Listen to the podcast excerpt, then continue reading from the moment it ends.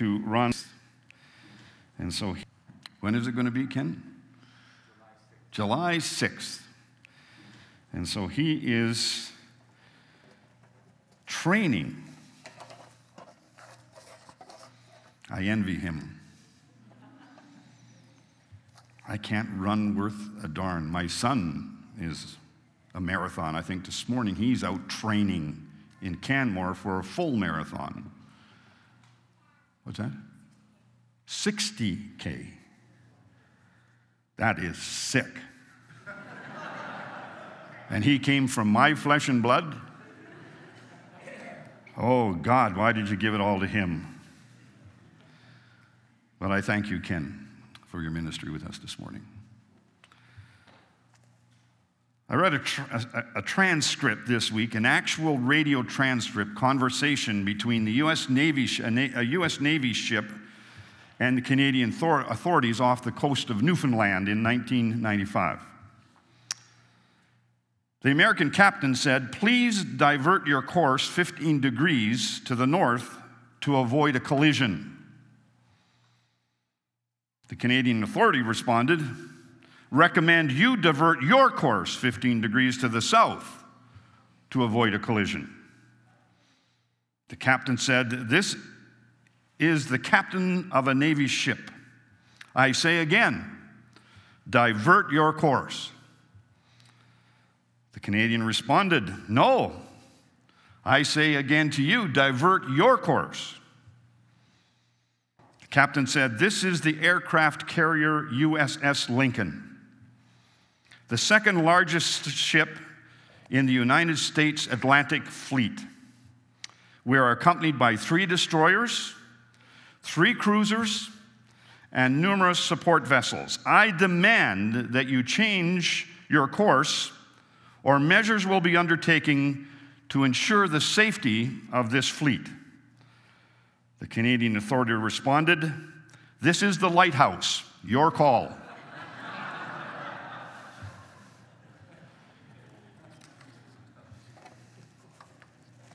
We have been speaking over the last number of weeks about the one another's as I have seen them as the Ten Commandments of the New Testament, the Ten Exhortations that God has given us through His holy word to apply to one another, and by doing so, we become the body or the healthy church that He desires for us to be. For it's only a healthy church that can swing their doors open to the community and welcome the 21st century in. If we're unhealthy, it's very difficult for us to help the unhealthy spiritually. But if we are a healthy church, we have the ability to actually help the unhealthy spiritually. And so we're just about finished. I'm sure you might be saying, Is that all this pastor knows is one another? We have two more to go, one this week, and then there will be a break as Pastor Freddie takes uh, the pulpiteer for a couple of weeks. You need to know that that one of my commitments to your elders when I came on as interim pastor, well, well, Pastor Ken recovered, was that I would help Freddie and mentor him. And it has been a privilege. I think I've got more mentorship than I've given sometimes. But part of Freddie's desire in his heart is to be a preacher. And so I want to give him ample opportunity to grow and so the next couple of weeks will be his, and then I will conclude, finally, the one another's following that. But this morning we want to move to our ninth exhortation, and that is submit one to another as our passage this morning declares. Submit one to another in the reverence or for the reverence of Jesus. And so when we look at this whole exhortation, as we have with the others, the sole purpose of it behind the one another's is to ex- exalt Jesus Christ. To make sure that he is lifted up because we are behaving the way that he desires for us to behave. And when we do that, the Bible says he is glorified. It's about Him, it's not about us. And we come to one of those passages of Scripture that is so abused in modern day Christendom. It is so abused because we don't fully understand it. And we take part of the passage totally out of context, and it actually does harm more than good. Over the time up till now, Paul, Paul has been speaking to the church of what the church is, but in the exhortations, he goes on to talk about what the church should be. Our relationship as believers should be greatly different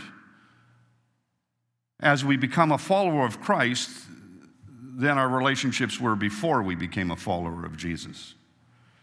Our verse says, submit one to another. Or in other, other places, it, it will, will use this for stand by one another. Our motto today, unfortunately, is outplay, outwit, outlast. That's the motto that our culture has adopted. And I'm afraid that sometimes we as believers fall into that motto. But that's not what Jesus would have of us. It's not surprising that God's values look upside down from the world's point of view or the world's perspective. We want to look this morning at God's perspective and His call for our lives. But we need to start with this what submission is not. It's not about being a doormat. When Paul talks to the church on this exhortation, he's not talking about us becoming a doormat for somebody. Paul, as a matter of fact, throughout the scriptures, deals harshly with the secular authorities and with Christian brothers and sisters when they overstep their bounds in understanding submission. The submission that Paul is calling us to is mutual submission, not one where there is one person in submission and the other person in authority. That's not what submission of, that Paul is talking about, but that we would submit one to another. Christian submission is not about over the top politeness, not one where there are one person in submission and the other in authority. You get this, I don't remember if you remember that chipmunk cartoon years ago where it was always no, no, no after you. No, I insist after you. That's not what submission is. It is not the abdication of responsibility or authority, so we get nowhere in decision making because we come, become so worried that we're stepping on somebody's toes. So that's not what submission is. Christian submission is not about being dominant, being in control, being the person who has all the answers. That's not what we mean, and that's not what Paul begins to speak about when he speaks about submission. Well, what is submission? The Webster Dictionary says it this way a voluntary attitude of giving in. Think about that for a moment. A voluntary attitude about giving in. Or cooperating or assuming responsibility and carrying a burden. The contemporary English version of the Bible puts it several ways, but most important, it says, put others first. That's what submission is. That's the definition that we want to speak about this morning. But you know me, I like to get practical. I like to get into applying these one another's in a practical way. So I have three, five things I want to speak about this morning in terms of submission. First of all, submission flows out of strength, not out of weakness. Submission flows out of our strength, not out of weakness. Let me demonstrate this by Christ's example. Jesus knew that the Father had put all things under his power and that he had come from God and was returning to God. He understood that. But he got up from a very important meal one day and demonstrated what submission meant. when he got up from the table with his disciples and he wrapped a towel around his waist and he bowed down with water and he washed their feet. He became a servant. Submission is a sense of servanthood from strength. It's not a sense of we're going to overpower you or we're going to make demands of you. It's a sense of submitting ourselves one to another. And he demonstrated that. We can further look at that when we look at Ephesians chapter 1 verse 3. Praise be to God and Father of our Lord Jesus Christ who blessed us in heavenly realm with every spiritual blessing in Christ. You are a child of God and you have all the riches and all the power that is in his, that is his indwelling you to be a servant. Indwelling you to be a servant not to be holier than thou, not to be more righteous than the others, but you are empowered to submit one to another as a servant would submit one to another.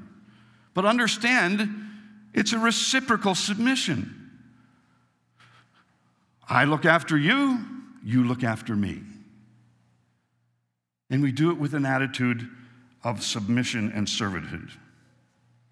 We respond to that strength by not taking up a high handed authority, but by submitting to each other. Secondly, Christian submission must come from relationships with each other. If I find anything evident in the 21st century church, it's the lack of relationship. It's a lack of true community. I blame part of technology for that. I think if we would allow, if Pastor Ken and I would somehow subliminally give permission, you'd all have your iPhones out communicating with each other. Or you'd be watching Facebook, or you would be doing whatever technology has for us. And I use it, believe you me. I have a dear lady sitting in the back there, Mary. She is long in the tooth like me, but she knows that iPad of hers, and she's like a walking encyclopedia. You need to sit and chat with her someday and, and just go through her life. It's in that technology. And so it is good. But I'm afraid that it has taken over from us having a relationship one with another in such a way that we can actually serve each other. Technology has taken away our desire to be vulnerable one with the other so that we can honestly sit down and bear our burdens in relationship. We actually disallow people to submit to us or us to submit to them because we lack relationship. I've said before, and I say again, that I have witnessed over the past eight months, or I guess it's seven months now, that I've seen community in this church change. I've seen people still here at one o'clock after an hour after the service in community. You know who I give glory for that? God. And I believe because community is developing here, God is being glorified. Submission must come from relationship. We can't submit one to another without it. Thirdly, Christian submission is about honor. Romans 12:10 says, "Love one another with mutual affection, outdo one another in showing honor." Outdo one another in showing honor. Now that's got to be a battle that you want to get in. I'll honor you. No, I'll honor you better. No, I'll honor you. Now that would be an exciting church. But submission is part of that is recognizing that I honor you I believe that you're a child of the King. I believe you're in my family and you are special to me. And I want to honor you in all that I do. Honor incorporates love. Honor incorporates the very one another's we've been talking about, accepting one another, being devoted to one another. Submission is bringing honor to one another, but it's bringing honor to God. Submit one to another in the reverence of Christ, in the remembrance of Jesus. That tag along is so important in the scriptures. By us submitting to one another, we are bringing reverence to Jesus. We are making him the king of our lives, and we're not embarrassed to demonstrate it in a loving way within our church family. We have a motto at our church that our elders, and Pastor Ken was part of that, that decision a number of, I, I don't know how long ago, it was months, years. This was going to be a church that uplifted the name of Jesus. And that was going to be the most important foundation of this church the Word of God and the uplifting of Jesus Christ, the Son of God. And being obedient to the one another's does exactly that. It does exactly that.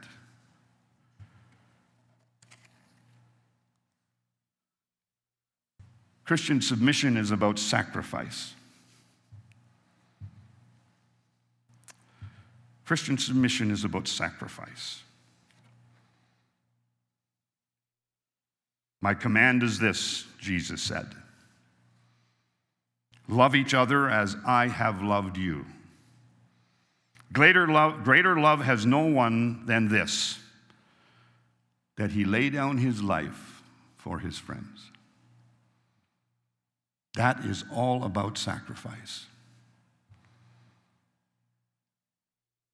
It's taking our attitude and moving away from me, me, me, and replacing it with you, you, you.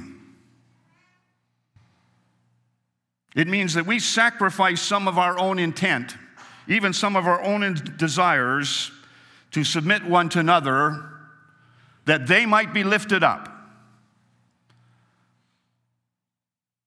Our world is at a place where we, we, we're almost indelibly told to lift ourselves up. Our psychologies talk about things like self esteem and, and, and, and, and, and you lift yourself up. No one's going to do that for you. That's the upside down world of the scriptures. He who becomes a servant becomes a leader. He who submits is strengthened. He who submits finds their self esteem growing in a positive way because it's no longer about me, it's about you. It's about you. And you are about not you, you're about me. Do you get the picture? If we're all thinking you, you, you, we're receiving a lot of me, me, me. And that's what it means to be the sacrifice. That's the, that's the joy of submission. It's not what the world teaches that submission is. I tell you, this is what you're going to do, and you better do it. And how many of us rebel against that? Just ask moms and dads how their kids rebel about that kind of submission. It don't work. But we try. And I'm going to talk a little bit about it, but we try improperly because we misuse it. Finally, oh, I did that one. I'm backwards, eh? Submission flows from the filling of the Spirit. Submission grows. Our submission to each other is an overwhelming, of, uh, is an outworking of the Spirit's filling in our lives. If, any, if someone likes to call themselves a spirit filled Christian, but cannot s- submit to others because of pride or rebellion, I want to question their abject, adjective. Let me take a break here. Let me take a little shift this morning. This day is Pentecost Sunday. Today is Pentecost Sunday. Today is all about Pentecost. I did some research and I talked to a few of the uh, stalwart believers of our church. If I can use the term, our European friends who come from Europe and Germany and, and that part of the world. This is a celebration day there. This, this is a big day for them. Pentecost Sunday, they recognized what Pentecost Sunday meant. They were people that were in a time in the world that was the darkest in that part of the world, when darkness hovered over that part of our continent. When the atheistic dictators were trying to eradicate religion, when a radical leader, Hitler, tried to annihilate every other species, when the Holocaust was happening, those folks understood Pentecost because they knew that they could not survive their faith without Pentecost. They could not survive it. And so it carries a very special place in their heart. It's not what we kind of think Pentecostalism is. It was the very essence that they had to have to survive.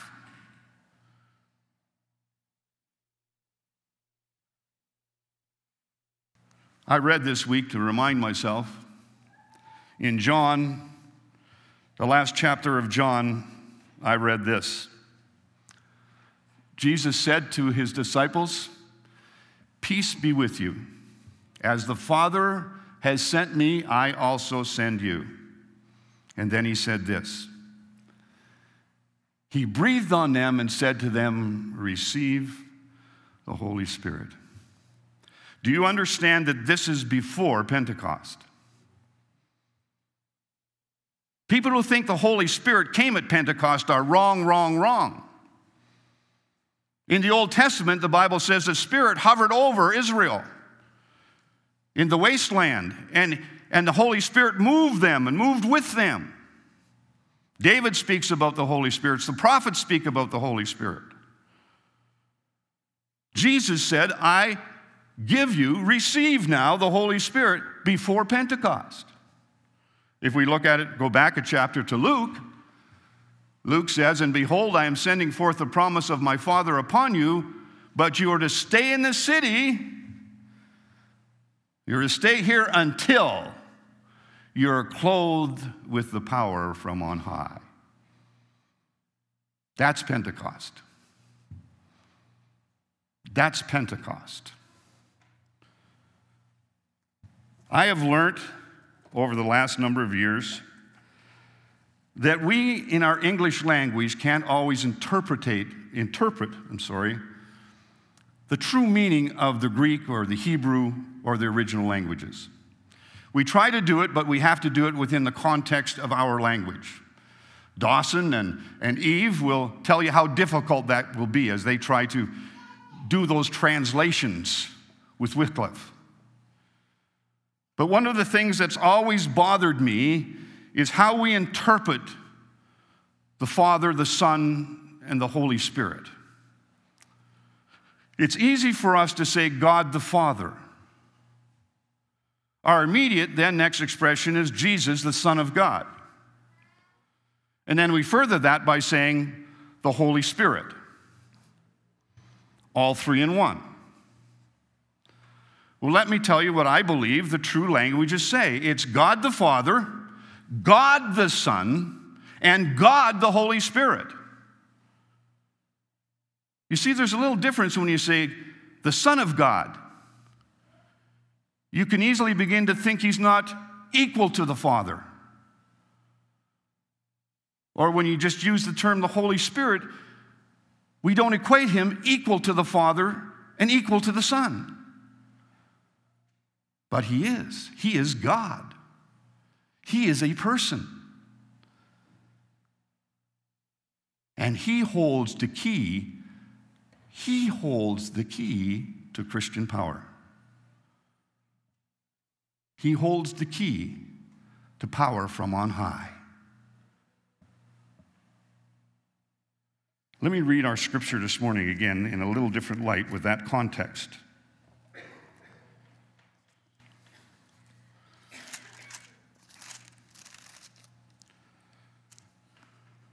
Therefore, be careful. I'm reading from the New American Standard Version now.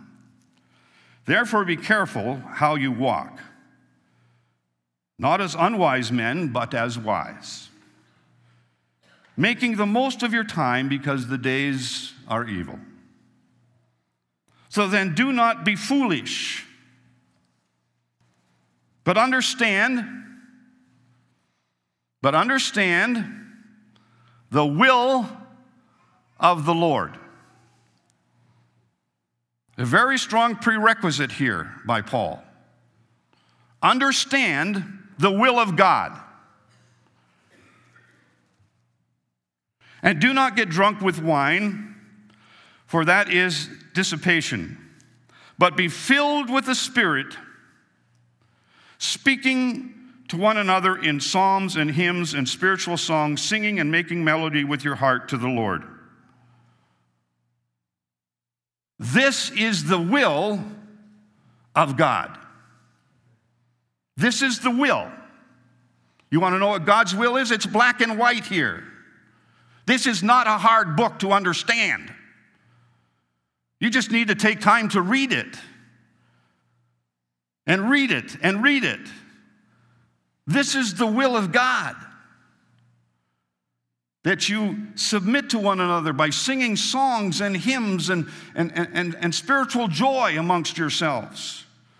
Always giving thanks of all things in the name of our Lord Jesus Christ, even the Father, and be subject to one another in the fear of Christ. This is the will of God that you be subject to one another, that you submit to one another.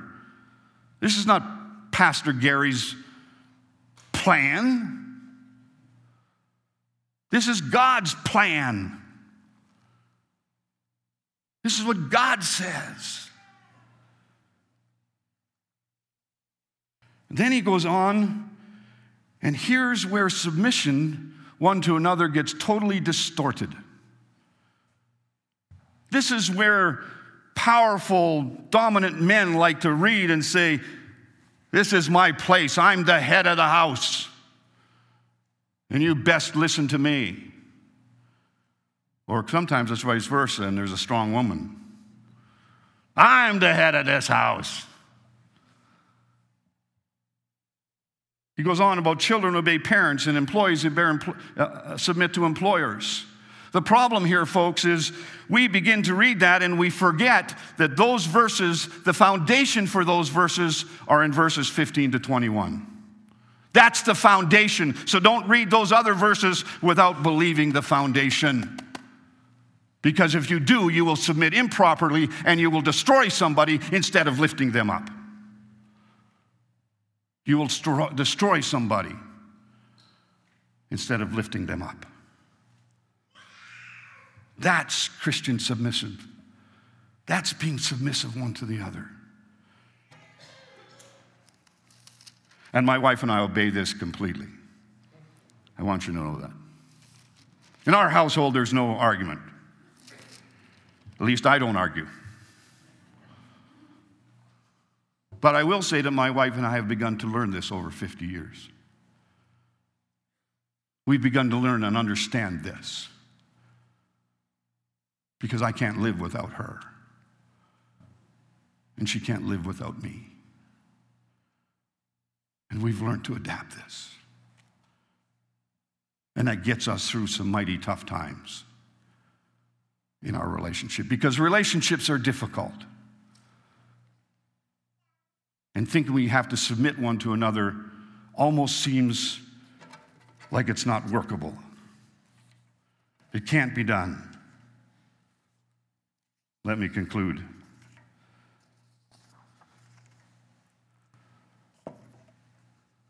Our world has some pretty messed up ideas about the leadership and submission and what it really is. And yet, the Lord's will is, according to my Bible, that we submit one to another. Submission is not being spanked like a little puppy. But because of the freedom in Christ, we can submit and serve each other and look after each other's best interests. This is the practical implication. I have something that I do at baptism time that I ask every candidate I baptize. I ask them about their testimony and their faith in the Lord Jesus. I ask them if they've surrendered their life to Christ and that do they desire for Him to lead them? And they always affirm yes. But then I ask them another question. I said, standing in the waters of baptism here today, do you agree to allow all these people who are witnesses of this day, do you agree that to allow them to look after you? Do you agree to be accountable to them? And then I say to the congregation, Do you agree to look after this candidate? Do you agree to allow him to make you accountable? You see, that's submission.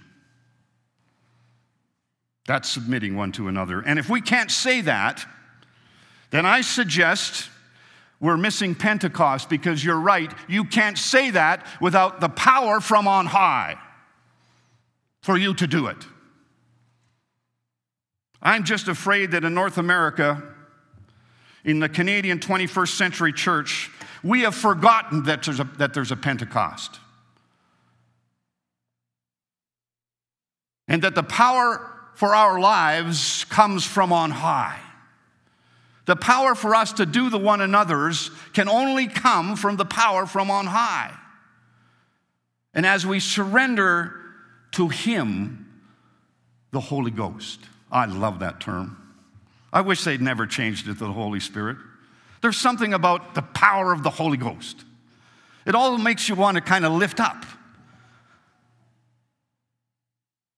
But there's the power of Pentecost in our lives. The Bible says, do not get drunk on wine, our passage, but be filled with the Spirit. Now, Pastor Ken would teach you, as the great exhortation preacher he is, is that means that you keep on being filled. It's a reciprocal word, it's not a one time event.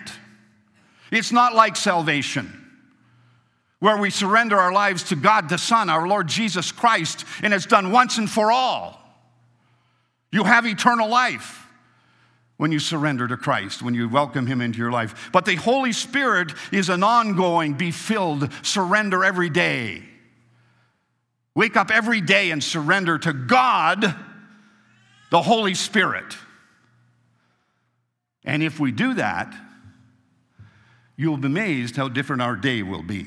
Why? Because we are now empowered from on high. We've welcomed God the Holy Spirit to empower us for that day and the next day, and the next day, and the next day.